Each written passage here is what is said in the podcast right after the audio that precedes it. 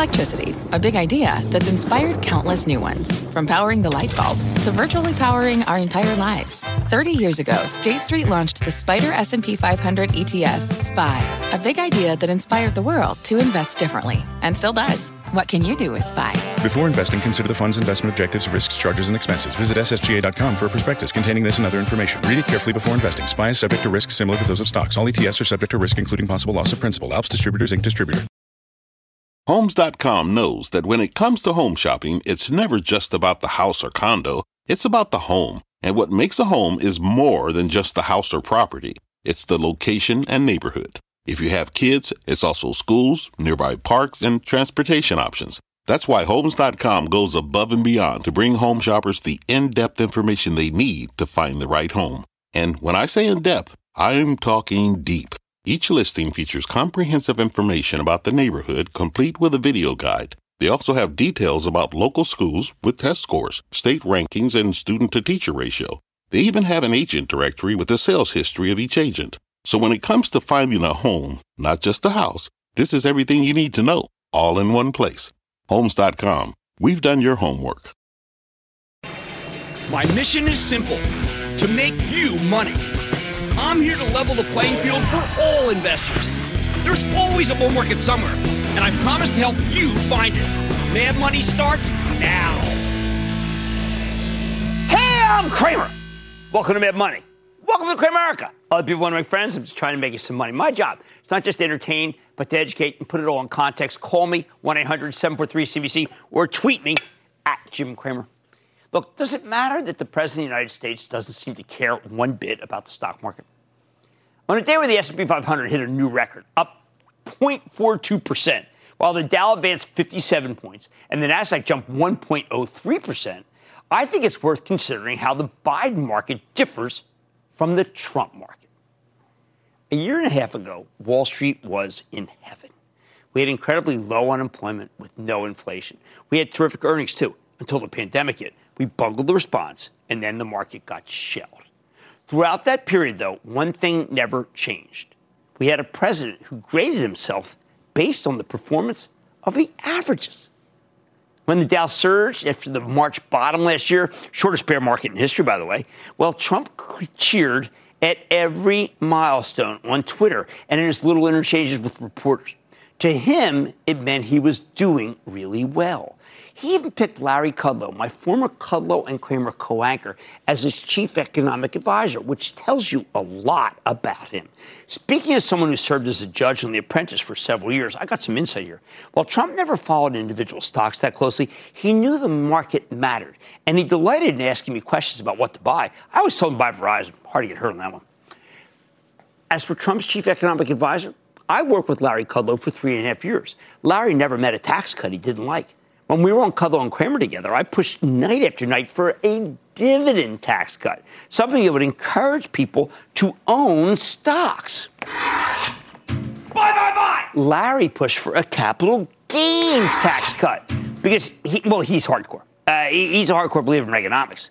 Worked in the Reagan administration. Ultimately, President Bush passed both of these tax cuts. Although, given how the Bush economy ended up, uh, I'm a little ambivalent about taking credit.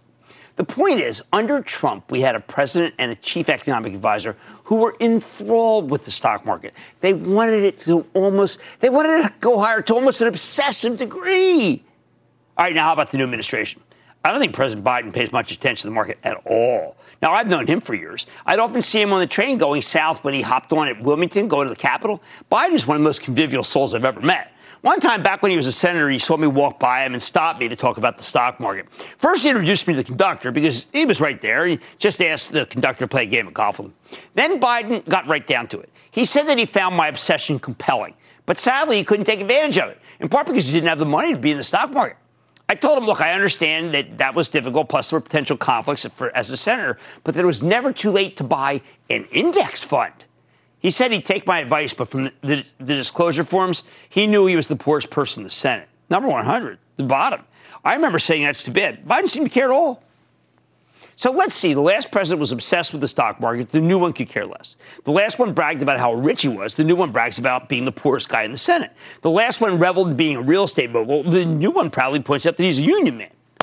Those are some big differences. Yet it hasn't mattered one bit. And yet we go over it constantly. How is it possible that it means nothing? All right, well, let's pull this apart or unpack, as they say, and then double click it. They, say this stupid stuff on all the co- conference calls I listen to. If we unpack this thing, here's what we get. I need you to come to grips with why it hasn't mattered. Well, we had an incredible rally when Trump took over. We had another incredible rally when Biden took over. Rally, rally. First, you could argue that this stuff is just branding. The presidency is important. But with Congress paralyzed by partisan rancor, there's not a lot of the White House can do in either direction. When there's divided government, it's tough to pass anything unless the crisis becomes so palpable that both parties are willing to compromise, like we saw with the bailout a year ago. We like divided government. It means nothing gets done. It's good for stocks. Right now, we keep hearing about Biden's infrastructure plan slash jobs program and the possibility that it'll raise the corporate tax to pay for it. Given how tight things are in the Senate, I think there's a really good chance we won't get a tax hike. Then again, the Democrats were able to pass a $2 trillion stimulus package on a party line vote, so maybe Washington's a little less paralyzed than we imagine. Of course, if Biden can effectively double the tax rate on capital gains and dividends by classifying them as ordinary income, which is what I thought he might do, well, that's a different story. But it's not there. That would hurt the stock market. It's not even on the table. Second, no matter how pro stock market Trump was, his endless tormenting of Fed Chief Jay Powell made a lot of business leaders nervous because the Fed's supposed to be an independent agency. The idea is pretty simple. If politicians can control monetary policy, they'll almost never raise interest rates because it's political suicide. When the president's out there tweeting, who is our biggest enemy, Fed Chairman Powell or Chinese President Xi? That doesn't make me want to buy stocks. Worse, even though Trump's the one who made Powell the chairman, he quickly started bashing him as, quote, a powerful golfer who can't score, someone who was too conservative, too hawkish on inflation. Then last year, when Powell grasped the full extent of the crisis before anyone else did, he was well ahead of the president in trying to save the economy. But there were no supportive tweets from the Oval Office. Hmm.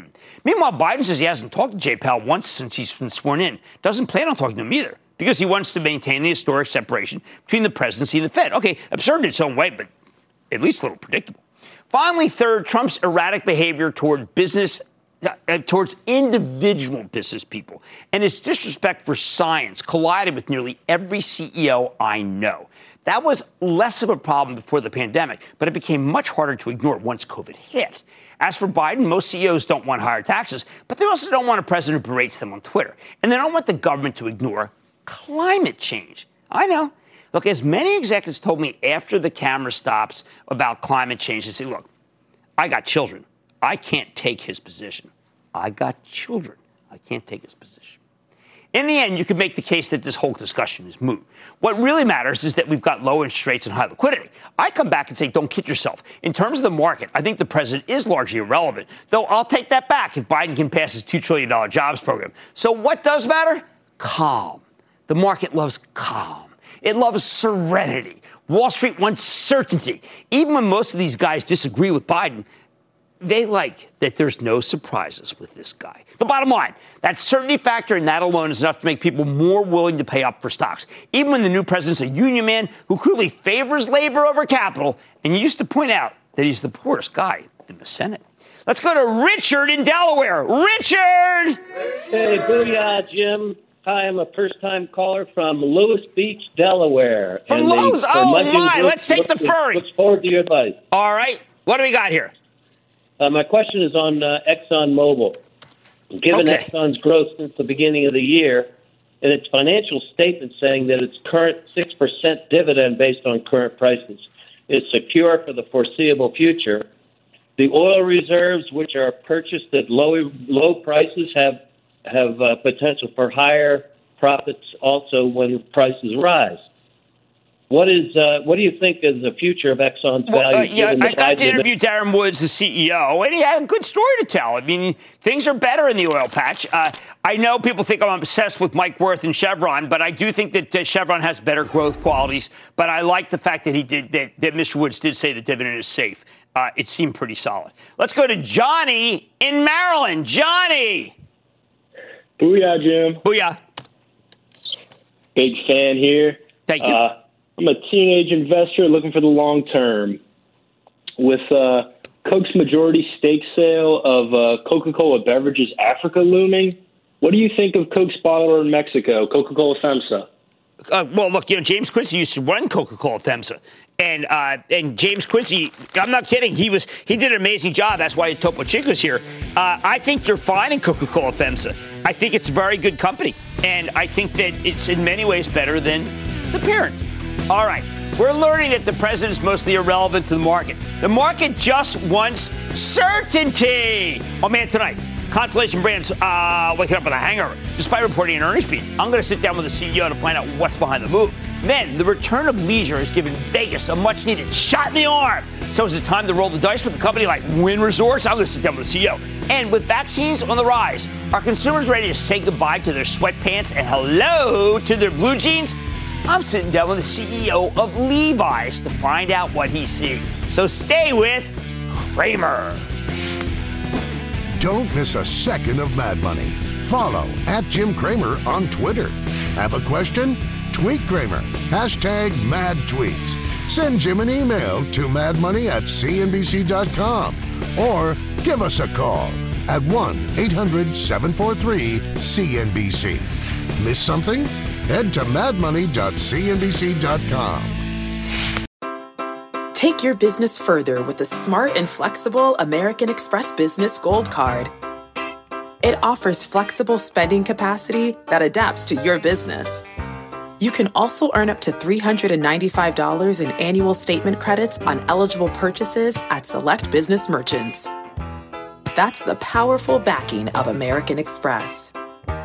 Terms apply. Learn more at americanexpress.com slash business gold card. Fact. Running a business is not getting easier on your wallet. With higher expenses on materials, employees, distribution, and borrowing, everything costs more. Also a fact. Smart businesses are reducing costs and headaches by graduating to NetSuite by Oracle. NetSuite is the number one cloud financial system, bringing accounting, financial management, inventory, and HR into one platform and one source of truth. With NetSuite, you reduce IT costs because NetSuite lives in the cloud with no hardware required, accessed from anywhere. You can cut the cost of maintaining multiple systems because you've got one unified business management suite. You improve efficiency by bringing all your major business processes into one platform, slashing manual tasks and errors. Over 37,000 companies have already made the move. See how you'll profit with NetSuite, and then you can think of all the ways you could be spending the money you save. Company retreat in Malibu, anyone? By popular demand, NetSuite is offering a one-of-a-kind flexible financing program for a few more weeks. Head to netsuite.com to start saving. And this was a tough one. What do you do when a best-of-breed company hits you with clearly a disappointing forecast. Well, I think you need to give it a closer examination, which is exactly where we are due with Constellation Brands, STZ. That's beer, wine, liquor outfit, best known for Corona, Modelo, and yes, Pacifico. After putting up some terrific performance over the last 12 months, stocks up 70% since our very bullish interview with CEO Bill Newlands roughly one year ago. Constellation sold off hard today in response to what I call mixed quarter. While the sales and earnings were much better than expected, management's full year earnings guidance was a little light.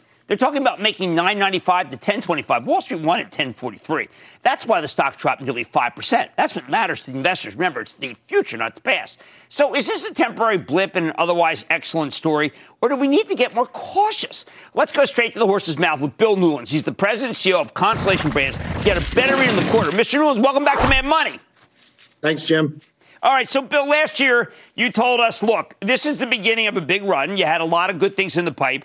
I, I listened to the call, and I felt today that you were um, a little unsure about the future, uh, even to the point where you had 1.9 billion in free cash flow, my great measurement for you, I think, and you guided for 1.4 to 1.5 free cash flow. So let's go right to it. I mean, why? Well, uh, your free cash flow is your best measure, and that that is disappointing. Well, I'm not sure everybody appreciated uh, how strong our year was last year and actually how strong the guidance was. If you think about the top line, Jim, we guided at seven to nine in our beer business. That's that's consistent with our long-term algorithm. And we guided 39 to 40% in our bottom line margin. That's also consistent with our long-term algorithm. Uh, we've got a very strong business that's that's been outperforming and is providing best of class margins and best of class growth. What we have decided to do is to invest a bit more against that business, which creates greater depreciation in the short term. We, we're going after the seltzer category very aggressively, which will also, compared to our core core uh, beer margin is slightly tighter, Right. and therefore it gets a slightly contracted bottom line margin compared to last year. But we are still extremely bullish about the long term success of this business. All right, good. Because if you look, if you have something that's worth spending money, I know you'll do it because you are tight fisted. Now, I've got to ask you one of the things that I thought was uh, a shame, let's call it a shame, was what happened with Mexicali, where you really were, you chose to invest in a country. Uh, you were going to put a billion dollars in, and then uh, you had 800 in, and it, you said on the call, it's just not going to happen. What do you do here? Well, admittedly, we were disappointed as well. But the reality of it was the government was not comfortable with that particular operation. And frankly, we're somewhat sensitive to their concerns as well, because there's there's always the concern about availability of water. Right. You know, it's why we're looking at the southeast. They they have encouraged us to look at the southeast of Mexico, where water is is, is ample, and and we're doing just that. But we've also done a lot of things to be a great corporate citizen there, particularly in Obregon. Uh, we actually have done infrastructure projects at Obregon that saves the local community more water than we have actually used in our facility. So, while, while we're all disappointed with Mexicali, we're still very bullish on Mexico, and our relationship with the government uh, at both a federal and a local level is very strong. And we think this was a blip that, that will quickly be put behind us. Well, maybe they'll mitigate it somewhat. I mean, because you're I don't see why they done it. Wasn't really your fault. I mean, initially, a lot of people wanted the plan, put a lot of people to work. Correct. We do think there will be some mitigation over time, and we're still exploring that uh, with the government about how we can mitigate it. We've also moved some of the equipment over to some of the expansion that we have in Obregon. So we, we do think there will be some continued mitigation of the impairment uh, but this is where we stand at the moment, and therefore we took the charge. Well, you're straight up on that, and I, I, I really appreciate it. Now, Bill, you did mention uh, Canopy. Obviously, Canopy's a stock had a good move. They made some acquisition today, but give me your uh, your feeling with a with a Biden presidency, with both houses being Democrat. Your feeling, uh, say, out a couple years, where we might be with cannabis, because you, it, it could be huge for you, or maybe we're still going to be talking about it. Well, I think you're close, a lot closer to legalization in the U.S. than we were, say, six to 12 months ago. So that's a very that's a very positive setup for Canopy. Um, you you also are getting much closer to profitability uh, with Canopy. So we're very excited that we would expect in their next fiscal year that they will be getting to profitability in their core Canadian market. Uh, so all in, we, we're very excited about the future of what Canopy can bring. As you know, they have introduced beverages. They have the top three uh, beverages, uh, cannabis beverages in Canada, and they recently introduced Quatreau in a CBD form here in the United States. And, and that's all before we have gotten to a full legalization.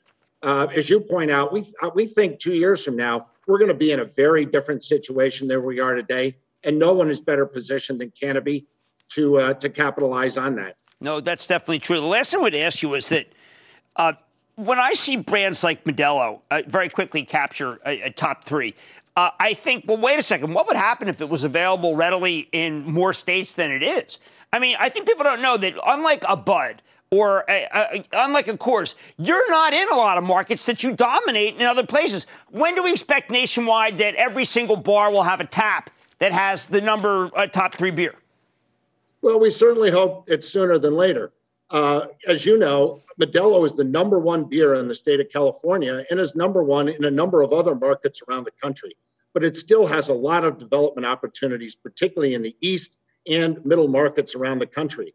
And when you consider it's been growing at double digits now for 30 years and really has unlimited upside, uh, plenty of growth opportunities in the Hispanic community, but we've seen greater penetration, 25% increase in penetration in non-Hispanic yeah, That was telling. In the last two years. I thought that that was the best statistic in the entire conference call because what that tells me is bring it to the Northeast, it'll crush it.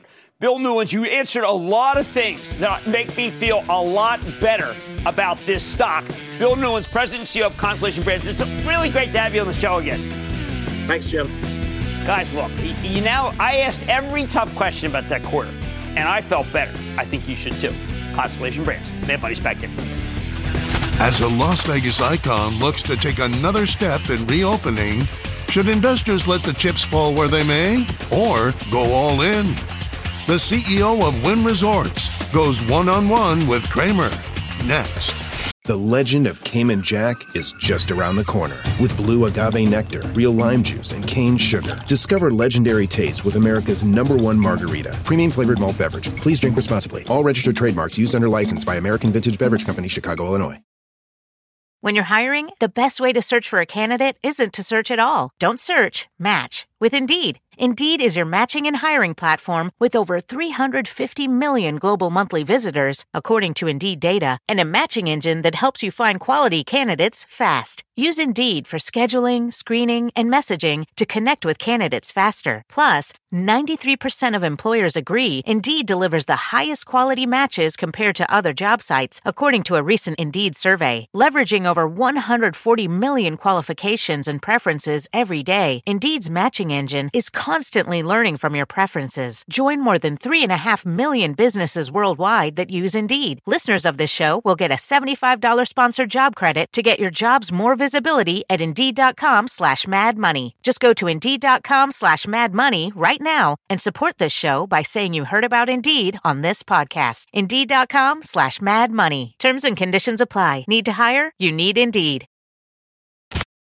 How much higher can the great reopening stocks go before they run out of steam? Take Wynn Resorts, the casino operator with a big presence in Las Vegas and an even larger presence in Macau. Since the end of October, Wynn stock has rallied an incredible 84%. Stock's now roughly even with where it was trading before anyone had heard of COVID 19. But if you think there's a ton of pent up demand for in person entertainment, like going to a casino in Vegas, then Wynn could have a lot more room to run. We know that Macau's seeing a strong bounce back right now, in part because China's aggressively stamped out the virus. And Vegas is following suit. Earlier this week, Morgan Stanley published a note arguing that Wall Street, quote, grossly underestimating the earnings power, end quote, of companies with Vegas exposure. This kind of recovery doesn't just happen, though. The casino companies have moved heaven and earth to reopen safely. Just today, Wynn rolls out a new vaccination and testing plan for its employees. You either get the vaccine or you get tested every week. I think they're on the right track. But don't take it from me. Let's check in with Matt Maddox, the CEO of Wynn Resorts, to learn more about how he's handling the great reopening. Mr. Maddox, welcome to Mad Money. Hey Jim, thanks for having me. Matt, not long after COVID happened, you you actually were the maybe the most proactive CEO I heard. You went and tried to find the best science minds, and you said, "Okay, tell us what to do." Go through that process because it looks like it, you were able to figure it out to the satisfaction of the regulators.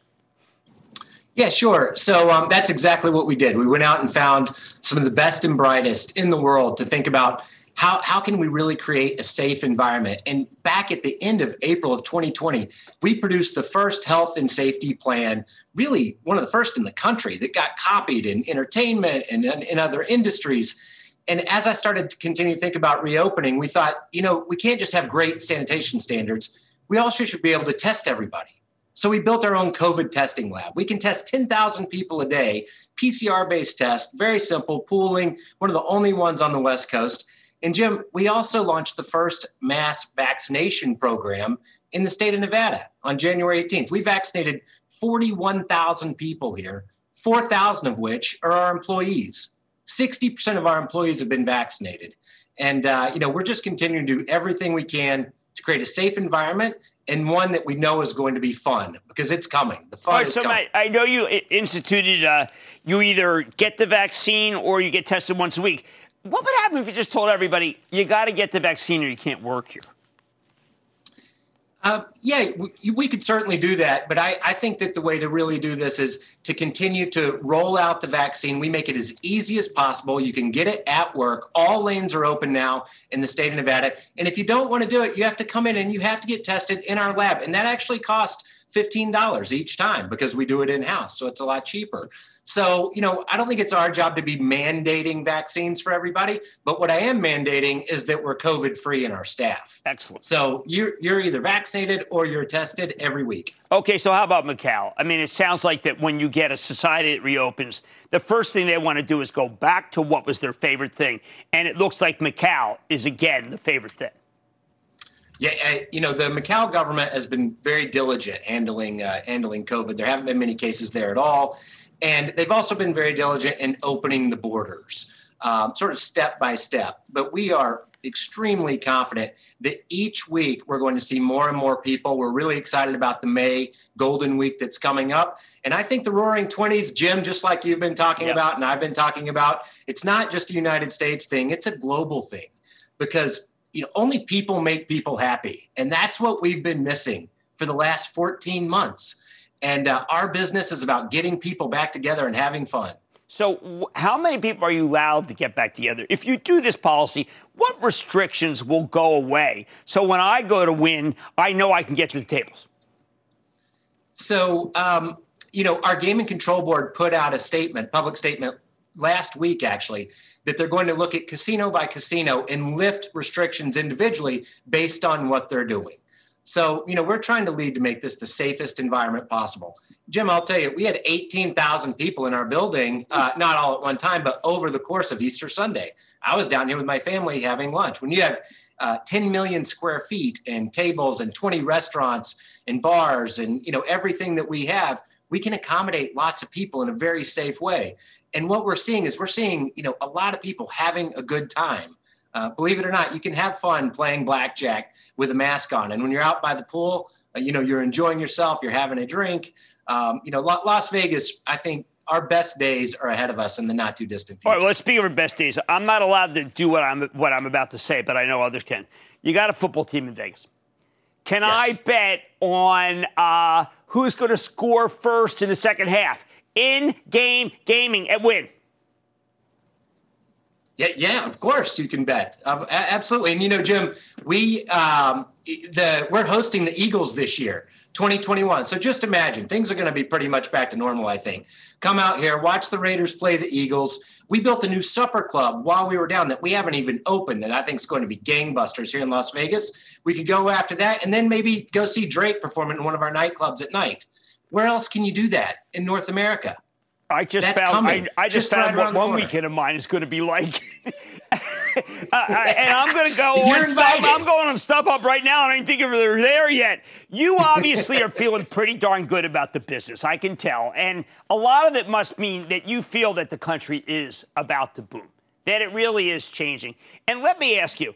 Um, it can because the stock is up above, you know, it's right where it was before COVID. Is it possible that you could be comping against, say, 2019 numbers already and be up? Um, you know, I, that's really place by place. So I'll tell you, in in our uh, Encore Boston Harbor in Boston, we're you know we're having record months there. Really, we were we were only open since June of 19, and that's more of a regional play. Las Vegas needs airlift to get back to beating 2019. But what we're already seeing, drive-in traffic is up over 2019 this last month. Our call volumes are back to 2019 levels. Conventions, we booked five tech conventions for later this year, um, just last week. So even the conference business that people were saying, oh, is going to change forever, everyone's already realizing you have to be around other people to innovate. So I want to be sure about this. You're saying it's going to be in person. People are going to get together for a tech conference. It's not going to be That's Zoom. Right. It's not going to be not Zoom. Not going to be Zoom. You know why? You learn when you're around other people. On Zoom, it's great. You can do transactions, but it's hard to innovate on Zoom, in my opinion. And so people love to get together and compare, uh, you know, ideas and talk about what they're doing outside of their company.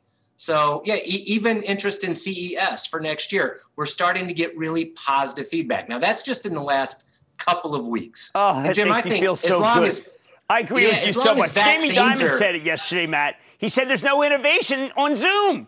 You got to be in person. Not. Yeah, we can't design new spaces on Zoom. When we're designing a new restaurant or a new club, we have to do it in a room because that takes hours in brainstorming and it takes bad ideas and good ideas. And it's really hard to do that when you're not in person.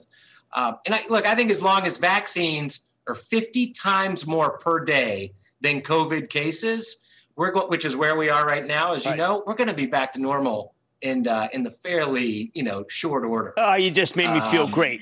Uh, and your company is so good. And I've been look, I've been a backer for you know, I know your predecessor. Look for I don't know for two decades, and it's just been a magnificently well run. And you are doing a great steward of Wynn. Thanks, Matt Jim. Maddox, first time CEO of Wynn Resorts. Thank you for coming on the show. Yeah, great to see you. Thanks. Can you imagine when we're doing things in person, going to conferences, seeing me on the 50 at that Eagles game? Okay, maybe not the 50, maybe the 40. Wynn. I like it. Mad Money's back after the break. Coming up, you might not look as cool as Cramer in a denim jacket. That's okay. Almost nobody does. But a little indigo might look good in your portfolio. The Levi's CEO flashes the denim. Next. I keep telling you to stick with the great reopening stocks because they can deliver the kind of huge earning beats that Wall Street craves. And we just saw what that looks like in practice when Levi Strauss, the iconic apparel play, reported a blowout quarter after the close. Yes, the company posted a 10 cent earnings beat off of a 24 cent basis, higher than expected sales. But the best part was the guidance. Levi's dramatically raised its forecast for the, for the first half of the year. They're talking about 24 to 25% revenue growth year over year up from 18 to 20. That's a gigantic boost. And the first half earnings guidance is more than 30% higher than the analysts were looking for. While the stock is already up roughly 25% for the year, it could have a lot more gas left in the tank, especially with these dividend boosts and the excitement involved with the new products. And that's why I'm so glad to be able to have Chip Berg on the show. Chip is the president and CEO of Levi Strauss & Company. Hear more about this fabulous quarter and his company's prospects. Mr. Berg, congratulations and welcome back to Mad Money. Thank you, Jim. It's great to be here and great to be talking with you again. Well, Chip, I have my Mad Money jacket with me. And I'm going to start with that because when I look at what you're doing, it's almost like it's personalization. I mean, and it's by the way, uh, I, I need a little personal if I'm going to pay $188 for jeans. But Chip, you've done it. You've crashed the jean sound barrier. How are you able to get someone to, I mean, and they're gorgeous, but $188? How are you able to do that? Well, we've actually got one collaboration coming up next quarter, Jim, that's uh, already sold out at Saks at $950 a pair. So, um, you know, the brand is hot. It's hot around the world. And uh, consumers, you know, are going back to the brands that they love and they trust. Uh, through this pandemic, we said we were going to emerge from the pandemic stronger. We doubled down on the brand. We doubled down on building capabilities that consumers want during the pandemic. That served us really well. We also use it as an opportunity to kind of get a little bit tighter on our cost structure. Our SG&A in the first quarter was equal to what it was way back in 2019, despite having about 200 more doors. Um, and we're going to emerge from this pandemic a stronger, more structurally sound, financially healthier company with a brand that is absolutely on a tear around the world. We did all of that in the first quarter, by the way, with one third of our stores in Europe closed for the entire quarter. So we beat our own expectations and external expectations, despite you know still a number of uh, challenging headwinds from the pandemic. Well, you know, Chip, what I was thinking because your guidance was so great, when I go through uh, really much everything that you can read about Levi's, here's what I come up with.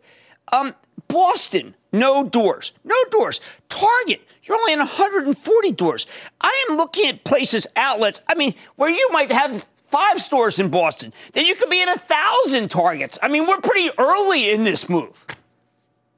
Yeah, uh, the U.S. is still one of our, you know, it's our largest market, but still one of our biggest opportunities when it comes to a direct to consumer standpoint.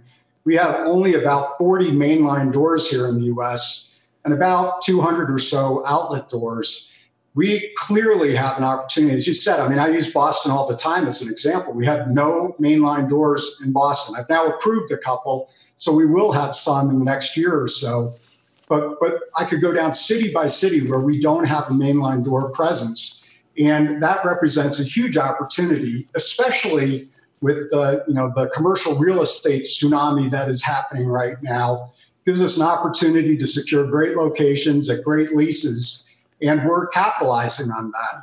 We've also um, launched what we call our next gen store, which is much more digitally enabled, and it allows for a seamless shopping experience between the digital world and the, the physical brick and mortar uh, store. And we're able to do some of these next gen stores with as little as 2,500 square feet. So they're very, very efficient. We use artificial intelligence, machine learning to assort those stores and they're profitable almost right out of the gate. So um, these these really do represent significant opportunities, and we've declared we're going to be DTC led going forward. It's really critical to us, gross margin accretive, and we're successful at it. Well, look, I, I think you're. I know you say you rely. The brand is great, but also, Chip. I mean, candidly, you're you're a good you're an amazing curator of what you have. I'm looking at a piece from Esquire about raw selvedge jeans are supposed to hurt at first, but it just talks about you know what went on in the late 1800s through 1950s, the kind of the the different kind of looms. I mean, you're a student of your own brand, and yet you're also capable of realizing what part of your brand is going to sell. You have hoodies on the site right now. You're getting $75 for woman fleece hoodie. It reminds me that uh, uh, of, of products like like a Lulu or, or uh, uh, you know, some sort of athleisure. So you've got everything that people want, and your price points are very high, but people don't seem to mind paying. Yeah, in fact, we're finding in our in our mainline stores that there's really no limit to the upside that we've got from a pricing standpoint. But you know, we're number one in denim globally around the world by far, and uh, when we lead, others follow. Right now, we're leading a trend towards looser fits. We launched this in the in early 2020, just as the pandemic was happening. And consumers during the pandemic were looking for something more comfortable. Well, our competitors have followed, and it is now clearly a major trend, uh, as as is the fleece, by the way. But these looser fits for both men's and women's are our fastest growing part of the business, and I think it's going to create a new denim cycle um, the last denim cycle was was created with uh, the skinny jean phenomenon, and that was more than 10 years ago. So I think we could be looking at a new denim cycle led by this trend that, that we jumped all over and created, uh, now being followed by our competitors. Um, fleece is another big opportunity for us. It's what the young kids are wearing. We're very, very focused on Gen Z. Um, and uh, the first collection that we launched, it was a, a, a small collection sold out almost immediately. And, and as you said, there's not really uh, much resistance from a no. pricing standpoint. So we're doubling down on that as we move forward as well. Well, Chip, I got to tell you, this was true blowout, and it's because of well, look, you guys really know how to mine your brand, but more important, you mine your minds. You guys are really brilliant, Chip. And when the stock was at 14.50 and you didn't hesitate coming on, you knew it was going to come back. I think this one is early in the rally. Chip Berg, CEO of Levi Strauss. Chip, it's great to see you again. Thank you very much, Jim. Great to be okay. here. Guys, this one is just getting started. Chip Berg, CIO, I'll never forget that he came on in the darkest days and he came on in the nicest days and the greatest days. That's my kind of CEO. Man, money's back into it. Just chill out. Chill man is in the house. Chill man be king. The chill man is in the house. He's happy. The lightning round is coming up when Mad Money returns.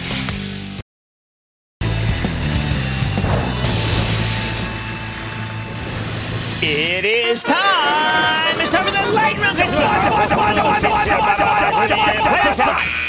And then the lightning round is over. Are you ready, Ski Daddy? Time for the lightning round. We're going to start with Rick in Pennsylvania. Rick. Hello. Uh, I was wondering what you may think about uh, a stock called Inovio. I, know. I know these guys. I told these guys from down the block from me, and I, I used to like, you know, I had Dr. Kim on. A lot of promises. Not a lot of deliveries, frankly. So I'm going to put it on hold, all right? Let's go to Paul, also in Pennsylvania. Paul. Hey, Jim Booyah. Oh, Chillman says love, hi. What's up? Love the show. Longtime fan. Yes, um, that's perfect. Uh, great. I love your wisdom and your insight. It's great. Um, I got a question. I have a stock InMode, INMD. Is this uh, a good reopening play? I've been holding it a while, or is it going to be well, I don't think that I mean, I'm not sure what a good. I actually looked at these guys. It's not so much a reopening play. It's just a great secular growth story. Uh, it is terrific, a little speculative, but it does have earnings, and it's got.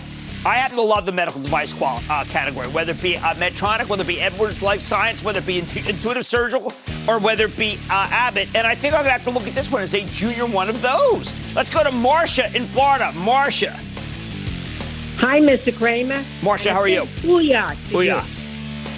I've been uh, following you for about a year. Okay. I've joined your Action Alert Club and want Excellent. to say thank you. I hope you're on the, call today. That call, I threw a lot at you in that call today. Wow. Okay. Yeah. And I'm the stock I'm interested in is Star Peak Energy Transition Corp. And I'm wondering what's happening with it. Well, yeah, because you know we like that. We put it in the bullpen. Um, you know, look, I, I, I think I just I just wanted to go lower. I mean, a lot of times you just want to go have a stock go lower before you pull the trigger.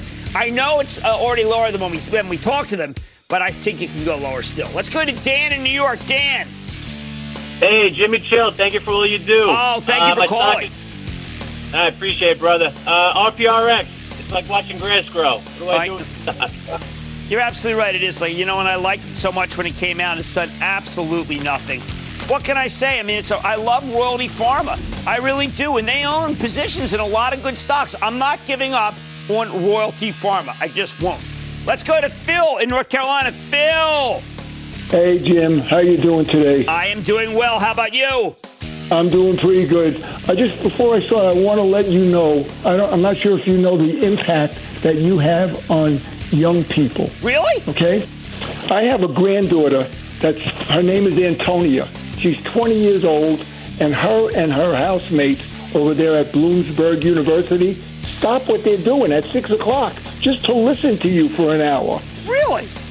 Wow. It's crazy. You, you, you tell Antonia. You tell Antonia that the majority of uh, a plurality of my teachers went to Bloomsburg and they were fabulous. You tell her that because it's a terrific school. Well, listen, uh, Antonia has a lot of horse sense. That's all I got to say. Kid's got horse sense. Keeps the, Okay. the picture. Yes, sir. Okay, so getting back to my stocks. Uh, I'm 73 years old, and I've been told that I have the portfolio of a 40 year old. Okay? Rather than a bond, I'd like to use this stock to put my money in with its four and a quarter percent dividend. I think it's a safe stock, and I think it's good for the long haul. The stock is Verizon. I agree with you. I think it's precisely the kind of stock I'd love to see you in. Now, I want Antonia into something that is more aggressive, that she could have uh, money in and get, you know, have all the time in the world she's got to get the money back. She should take more risk. You are doing the right thing. And thank you for those kind words about younger people watching the show. That's what I detect. You just verified. I need to go right now to Peter in Massachusetts. Peter. Hey, how's it going, Jim? Not bad. How about you? Huge fan. I'm a huge fan, and I think every DJ in the world needs to have your soundboard. Ah, thank you. no problem. But anyways, I am invested into you know the whole EV thing. Sure. And I was wondering how you feel about the company XL Fleet in the hybrid forms that they offer.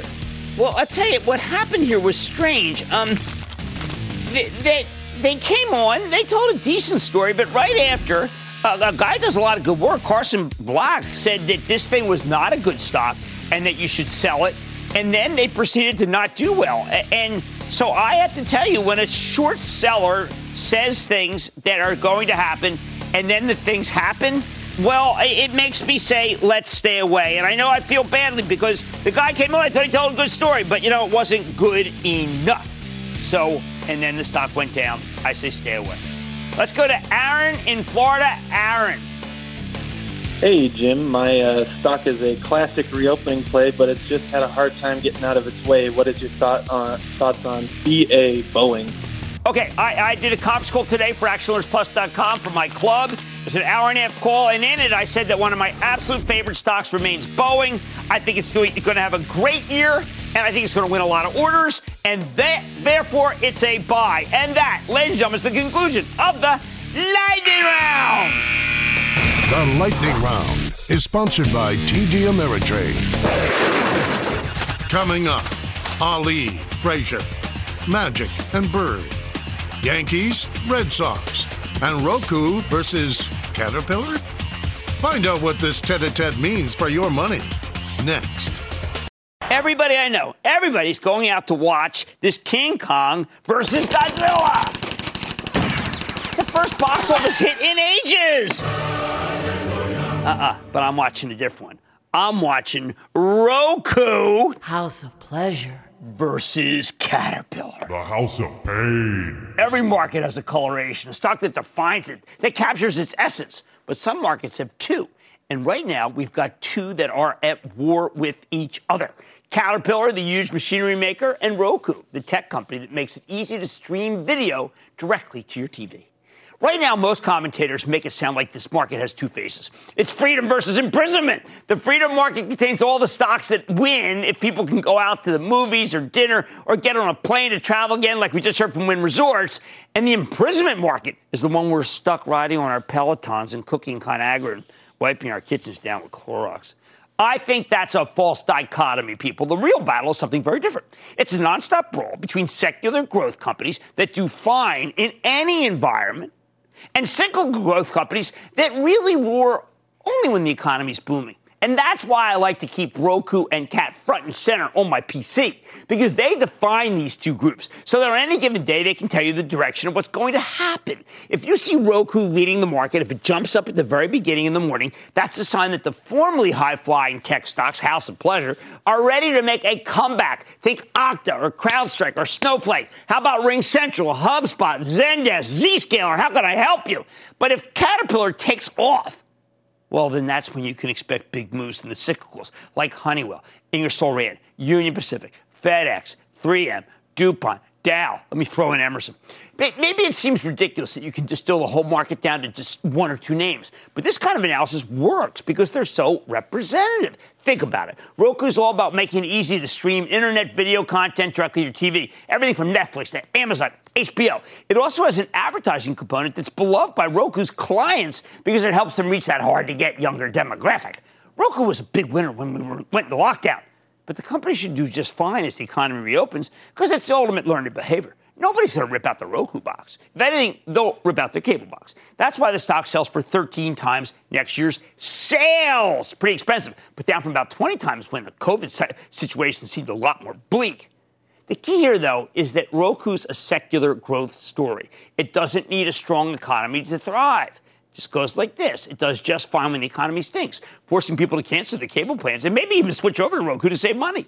Company should lose money this year, but it's expected to turn a profit next year. The stock sells for more than 150 times its 2023 earnings estimates, but a company like this mainly trades on sales. The biggest threat to Roku is inflation. This is the kind of junior growth stock that's all about the prospect of future earnings many years down the line. And the higher inflation goes, the less those future dollars are actually worth. Caterpillar, on the other hand, big, boring company that, you know, is a house of pain for most of the younger people listening to me. It's a textbook cyclical growth play. Cat's expected to earn $8.24 this year, 10.66 next year, meaning it's trading at 21 times next year's earnings, not sales, actual profits. But here's the kicker. If you think Congress will pass even part of Biden's massive infrastructure bill, and you think China comes back to the table while the global economy snaps back into growth mode, then I wouldn't be surprised if Caterpillar can earn maybe $15 if that's the case, stock only selling for 15 times earnings. $15. In expansion, the cyclicals end up looking a lot cheaper in retrospect once they beat and, or crush the numbers and the earnings come in much higher than expected. That's why money managers have been all over this thing lately. They're chasing these upside surprises. They know the stock will roar in any number bumps, and the chart is a thing of beauty. Even if the Federal Reserve is forced to raise interest rates against its will, I think Cat's protected the first couple of raises because the expansion's got so much momentum. Yep, it all comes down to Roku versus Caterpillar. If you want to take the temperature of the stock market, not to mention the bond market and the housing market at a glance, those are the ones to watch. So who wins? Right now, I'm betting on Cat, but only if we get an infrastructure bill through Congress. I like to say there's always a bull market somewhere. I promise I'll find it just for you right here on Mad Money. I'm Jim Cramer. See you next time. This podcast is supported by FedEx. Dear small and medium businesses, no one wants happy customers more than you do. That's why FedEx offers you picture proof of delivery, packageless and paperless returns, as well as weekend home delivery to 98% of the U.S. on Saturday and 50% on Sunday. See the FedEx service guide for delivery information. FedEx Ground service is also faster to more locations than UPS Ground. See what FedEx can do for your business. Absolutely, positively FedEx.